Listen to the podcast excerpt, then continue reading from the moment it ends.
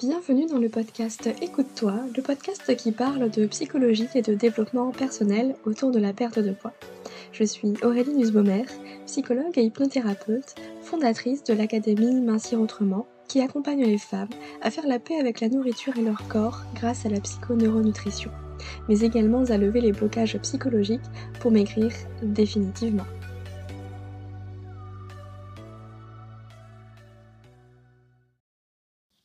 Bienvenue dans l'épisode numéro 64 du podcast Écoute-toi.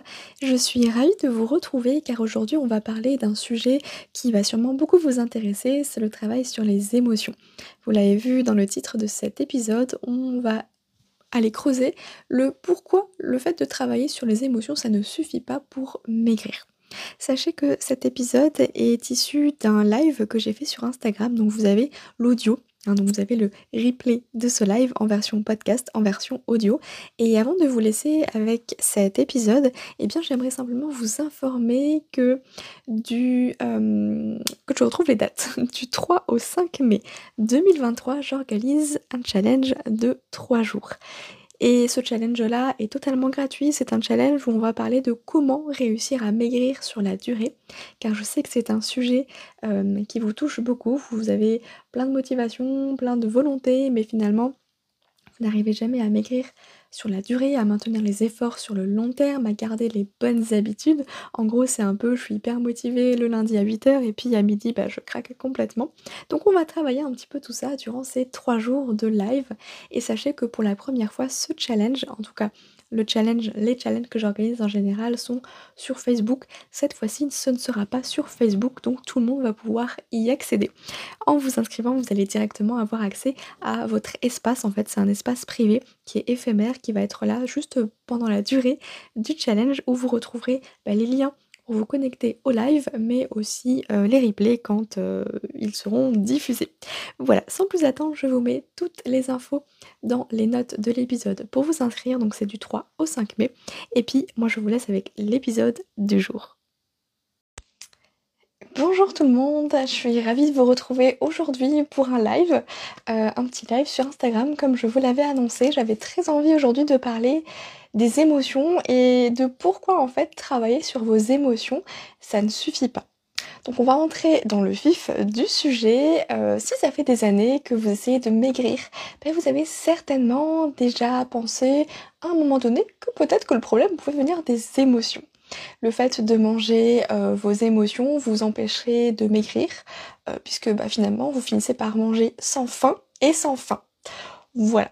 Vous me dites un petit peu si vous vous reconnaissez dans mes propos. Et l'idée c'est que bah, on a tendance à travailler sur son alimentation émotionnelle. On se dit le problème c'est le fait que je mange mes émotions, c'est que je sais pas quoi faire avec, ni comment les travailler. Du coup, bah, l'alimentation émotionnelle, ça devient le problème numéro un à régler. Mais je tiens à vous rappeler que l'alimentation émotionnelle n'est pas un problème en soi. Tout simplement parce que nous mangeons tous euh, bah, nos émotions, hein, tout simplement. C'est un acte qui est naturel et normal. On parle d'ailleurs d'envie de manger émotionnel. Et la nourriture, en fait, elle a pour but à la fois bien sûr de nous nourrir, mais aussi de nous aider à réguler nos émotions. Donc en fait, c'est normal.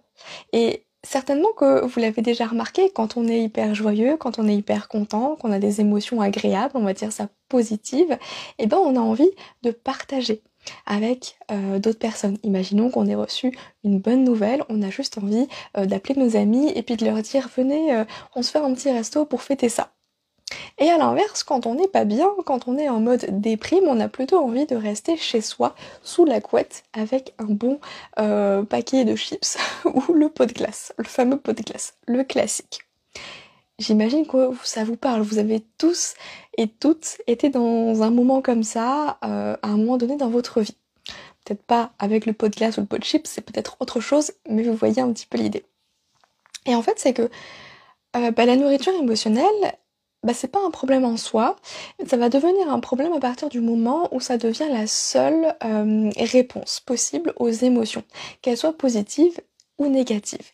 Et je vais faire un petit euh, point ici parce que il n'y a pas d'émotions positives ou d'émotions négatives, dans le sens où en fait toutes les émotions elles sont utiles, ce qui fait que moi je vais plutôt avoir tendance à parler d'émotions agréables et d'émotions désagréables. comme elles sont toutes utiles, même les émotions les plus désagréables, eh ben, elles ont quelque chose à nous raconter. Et c'est là où, en fait, quand on travaille sur l'alimentation émotionnelle, on va aller chercher ce qui se cache derrière. Qu'est-ce qui a fait qu'à un moment donné, j'ai eu envie euh, de chocolat? J'ai eu envie de manger, euh, je sais pas, du fromage avec du pain. En général, eh ben, c'est quelque chose qui est bien plus profond que juste une émotion là qui ressort en surface. Je vais vous rappeler quelques-unes des émotions qu'on a l'habitude de ressentir, les plus classiques. Après, il y a plein de déclinaisons. En fait, derrière chaque émotion, bah, il y a un besoin. Et quand il y a une émotion qui est ressentie, notamment une émotion désagréable qui est ressentie, ça veut dire qu'il y a un de nos besoins qui n'est pas comblé. Donc l'émotion, en fait, c'est juste un signal de notre corps qui nous dit que là, il y a un truc à faire. Et la colère, même si c'est une émotion qui n'est pas agréable à ressentir, elle a une utilité. Elle vient nous dire que là, on a besoin de poser nos limites. On a besoin d'être respecté. La tristesse, elle, elle appelle à un besoin de réconfort. On a besoin d'être écouté, on a besoin d'être réconforté, d'être pris dans les bras, par exemple. La peur, elle, bah, elle appelle à un besoin de sécurité. La culpabilité, elle, elle appelle à un besoin de réparation. Et la joie, bah, elle, elle appelle à un, un besoin de partage. Et ce premier travail de compréhension, eh ben, il est très bien parce qu'il permet de mettre en lumière le véritable besoin qui se cache derrière une compulsion, par exemple ça nous donne l'opportunité de combler de manière adaptée le vrai besoin, le vrai manque là qui est pointé par l'émotion qui apparaît. Donc les émotions désagréables, on peut les voir comme une alerte. Elles nous invitent à faire une pause. Et les émotions agréables, elles, elles nous invitent à avancer.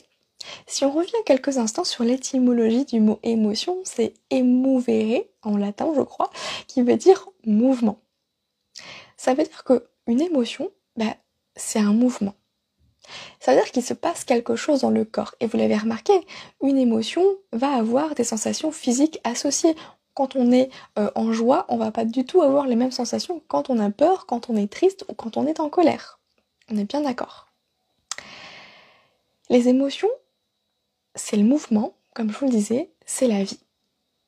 C'est notre boussole intérieure qui nous permet en fait d'avancer et de réajuster nos comportements euh, envers soi mais aussi envers les autres. Et d'ailleurs pour repérer vos émotions et comprendre le besoin qui se cache derrière, vous pouvez tout à fait utiliser un outil euh, qui se trouve sur internet qui s'appelle la roue des émotions.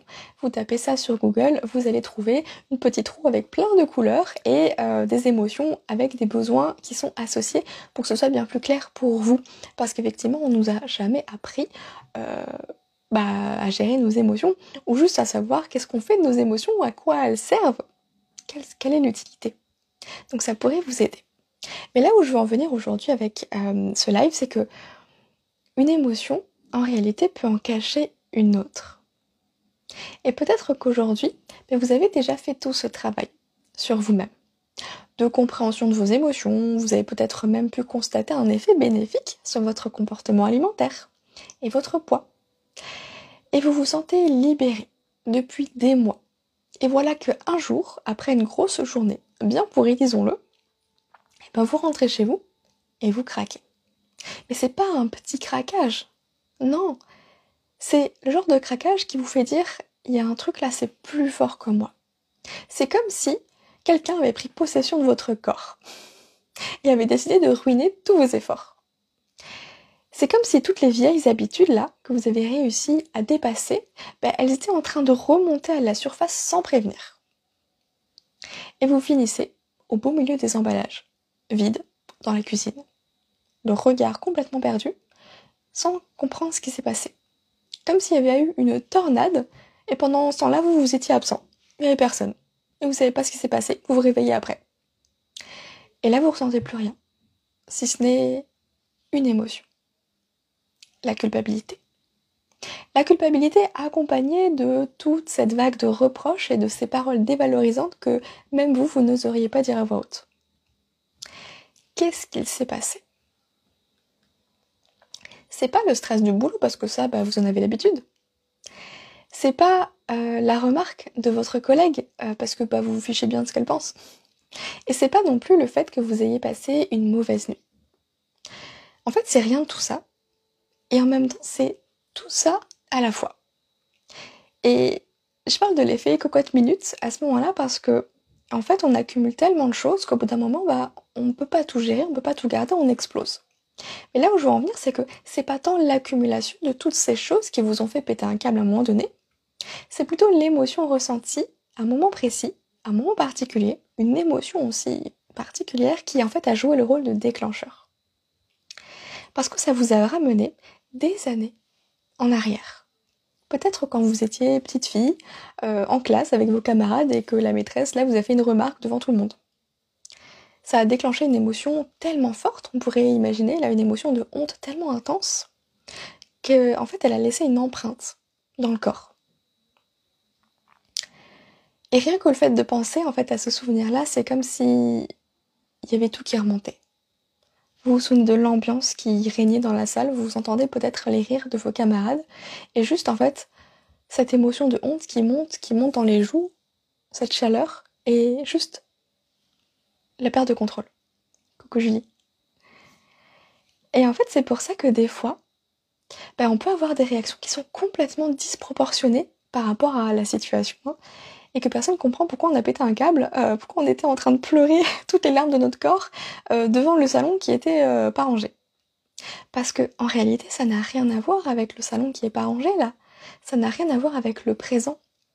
Mais ça a tout à voir avec le passé. Peut-être que vous-même vous comprenez pas des fois pourquoi en fait vous vous mettez dans une colère noire juste parce que bah, votre conjoint il a oublié d'acheter des œufs. Et quand on le raconte comme ça, quand on regarde après coup la scène, on se dit mais j'ai complètement pété un câble en fait, qu'est-ce qui s'est passé? C'est pas normal en fait de réagir comme ça. Et du coup, il y a aussi cette émotion de culpabilité, encore une fois, qui peut ressurgir en se disant j'ai vraiment un problème en fait, qu'est-ce qui se passe? En réalité, c'est simplement qu'il y a eu euh, c'est un peu comme si on était dans un film, vous voyez, euh, un film qui euh, parle à la fois de passé, de présent et de futur, où en fait il y a euh, ces failles spatio-temporelles, là, tout ce qui se mélange. Et ben en fait, ces moments-là, c'est comme si le temps, il n'existait plus, c'est que vous n'êtes plus dans le présent, vous êtes à la fois dans le présent, dans le passé, dans le futur, enfin vrai, vous êtes partout et nulle part à la fois.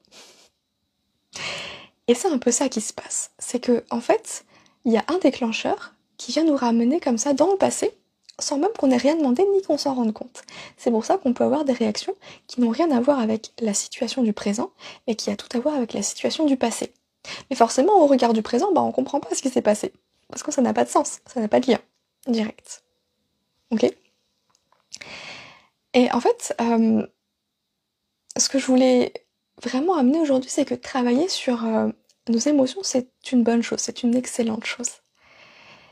Mais pour moi, c'est encore un travail je vais dire, superficielle. Superficielle parce qu'on reste en surface. Bah oui, c'est bien, on a telle émotion, on va avoir tel besoin. Super. Mais le travail, il n'est pas terminé à ce stade-là, en fait. On peut aller encore plus loin que ça. Parce qu'il suffit d'un déclencheur pour nous faire retomber dans nos vieux schémas. Imaginons que pendant toute votre vie, euh, en tout cas toute votre enfance, vous ayez entendu, je sais pas, euh, votre mère, votre père, votre tante, votre frère, euh, votre cousine vous dire quelque chose, je sais pas, ça peut être un truc anodin. Et il suffit qu'aujourd'hui, bah, il y a une personne qui vous dise exactement la même phrase, ou en tout cas qui vous dise quelque chose exactement sur la même intonation, ou avec le même regard que cette personne-là, et ça vous fait vriller complètement.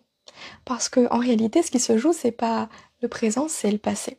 Et c'est surtout les traces que le passé a laissées sur nous.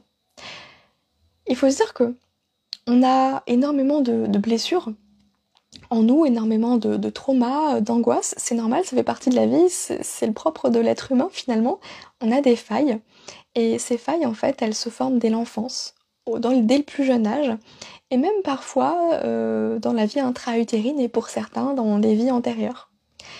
Et en fait, tout ça, bah, c'est comme un bagage, là, un bagage émotionnel qu'on porte avec nous, comme un sac à dos trop lourd qui est greffé sur notre dos et qu'on peut pas enlever.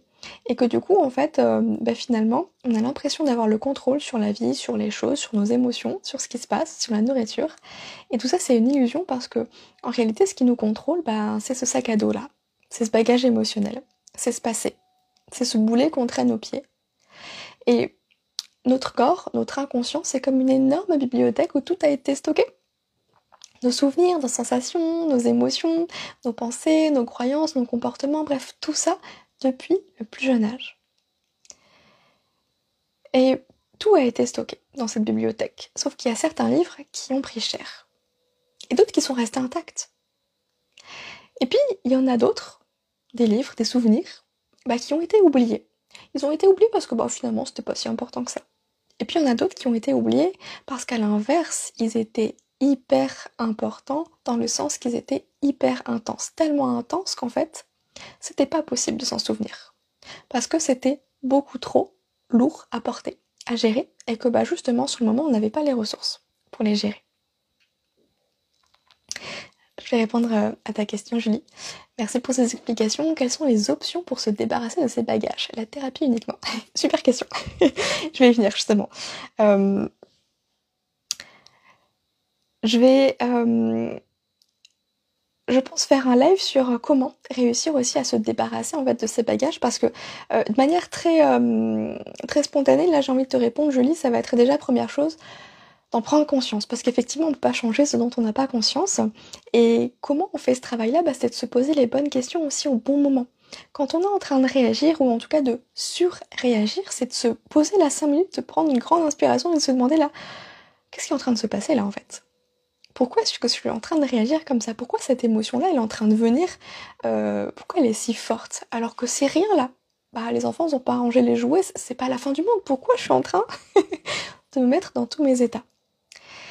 Et puis on a juste besoin parfois en fait de ne rien faire, de se reconnecter avec euh, bah, notre histoire, avec nos souvenirs, avec nos traumas, avec tout ce qui a pu se passer, pour reconnecter avec le moment où effectivement ça va faire sens.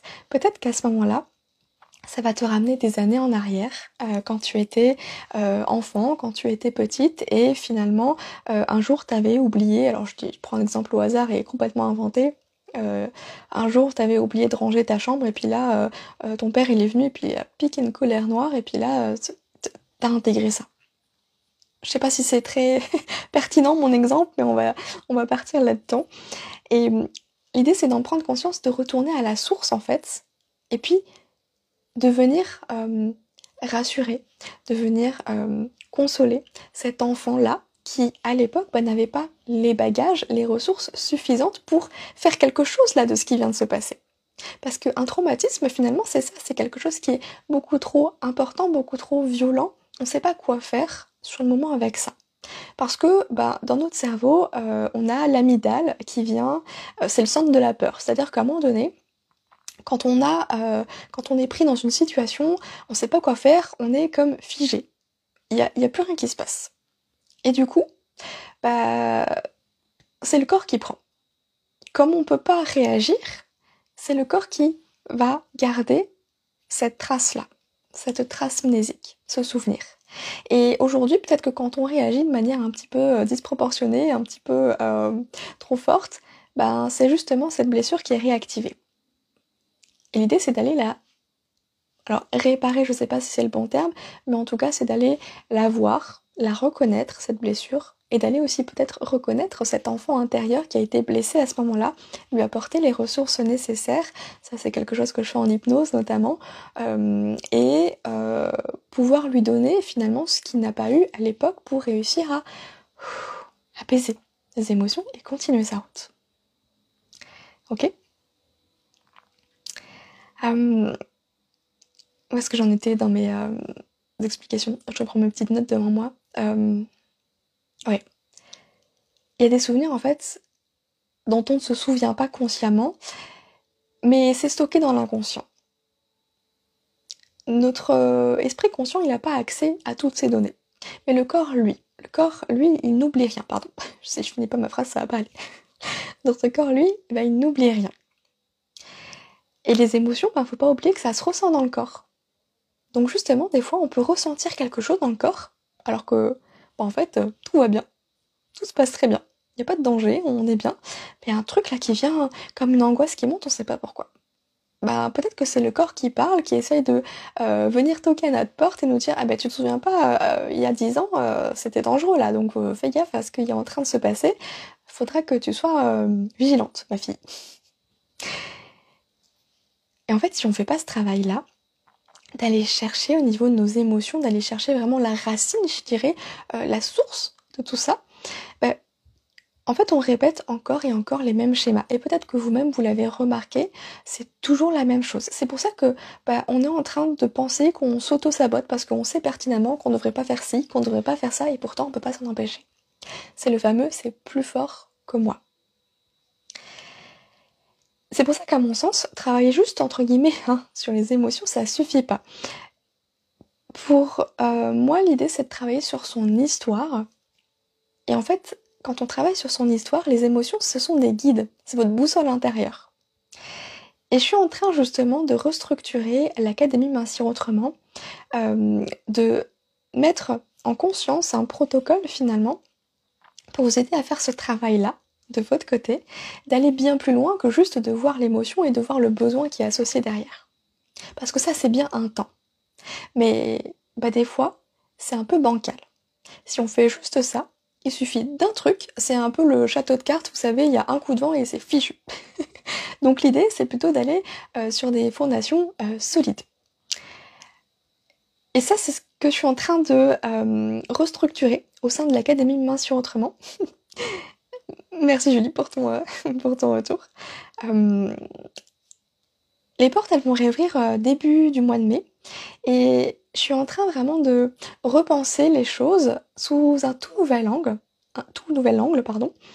Et pour euh, la réouverture du coup et la restructuration surtout de l'Académie Mincir Autrement, je vais proposer une offre euh, très spéciale, euh, assez particulière, quelque chose que je n'ai jamais fait. ça va être aussi de travailler ensemble, vous et moi, en individuel. Alors, il y aura tout le contenu, hein, qui est vraiment la base, c'est de vous rendre autonome, mais il y aura quand même une séance au minimum avec moi pour qu'on aille justement chercher le déclencheur et travailler sur les traumatismes. Je suis formée justement à la gestion des traumatismes, donc j'ai envie de mettre cet outil au profit bah, des personnes qui vont rejoindre l'académie dans euh, cette démarche de perte de poids. Parce que bien sûr, euh, là j'ai même pas parlé beaucoup de la perte de poids, mais c'est mon sujet principal, vous le savez, et tout est lié. Donc on fait vraiment tout ça, ce travail-là en lien euh, avec cette perte de poids pour réussir à déposer en fait ce sac à dos, à se débarrasser de cette carapace là qui nous empêche euh, de maigrir pour avancer sur ce chemin euh, de la minceur de manière sereine en fait, et pas avec des peurs qui surgissent de partout et notre inconscient qui nous dit non, c'est trop dangereux. Ok? Si ça vous intéresse, je vous invite vraiment à mettre votre nom sur la liste d'attente parce que je vais vraiment proposer une offre à un tarif particulièrement euh, attractif, je pense en tout cas un tarif spécial pour les personnes euh, qui sont sur la liste d'attente. Il y aura euh, des places limitées. Donc forcément, premier arrivé, premier servi, les premiers au courant seront les personnes qui sont inscrites à la liste d'attente. Bref, ça n'engage à rien, vous aurez toutes les infos au moment venu et vous pourrez prendre une décision en toute connaissance de cause. Bref, si vous voulez en savoir plus, je vous invite à vous inscrire sur la liste d'attente qui est directement dans ma bio sur Instagram. Moi, je vais vous retrouver, je pense, mercredi prochain parce que j'ai très envie de vous refaire des lives un petit peu comme ça de manière euh, euh, spontanée. J'aime beaucoup. Et si jamais vous avez des suggestions ou envie peut-être que je développe davantage certains sujets, bah, n'hésitez pas. J'ai déjà mes petites idées de mon côté. Mais euh, c'est toujours intéressant de pouvoir échanger avec vous. En tous les cas, si jamais vous avez des questions, n'hésitez pas à me les mettre en commentaire. Euh, moi, je vous répondrai du coup euh, pour ceux qui seront là en replay. Je vous dis à très bientôt. Passez une belle soirée. Prenez soin de vous. Et je vous dis à très vite. Si vous avez aimé cet épisode, je vous invite à le partager et à noter le podcast avec 5 étoiles sur Apple Podcast afin de le faire grandir et découvrir à d'autres femmes qui ont besoin d'entendre ce message. Je vous remercie pour votre soutien. Je vous dis à très bientôt. Prenez soin de vous.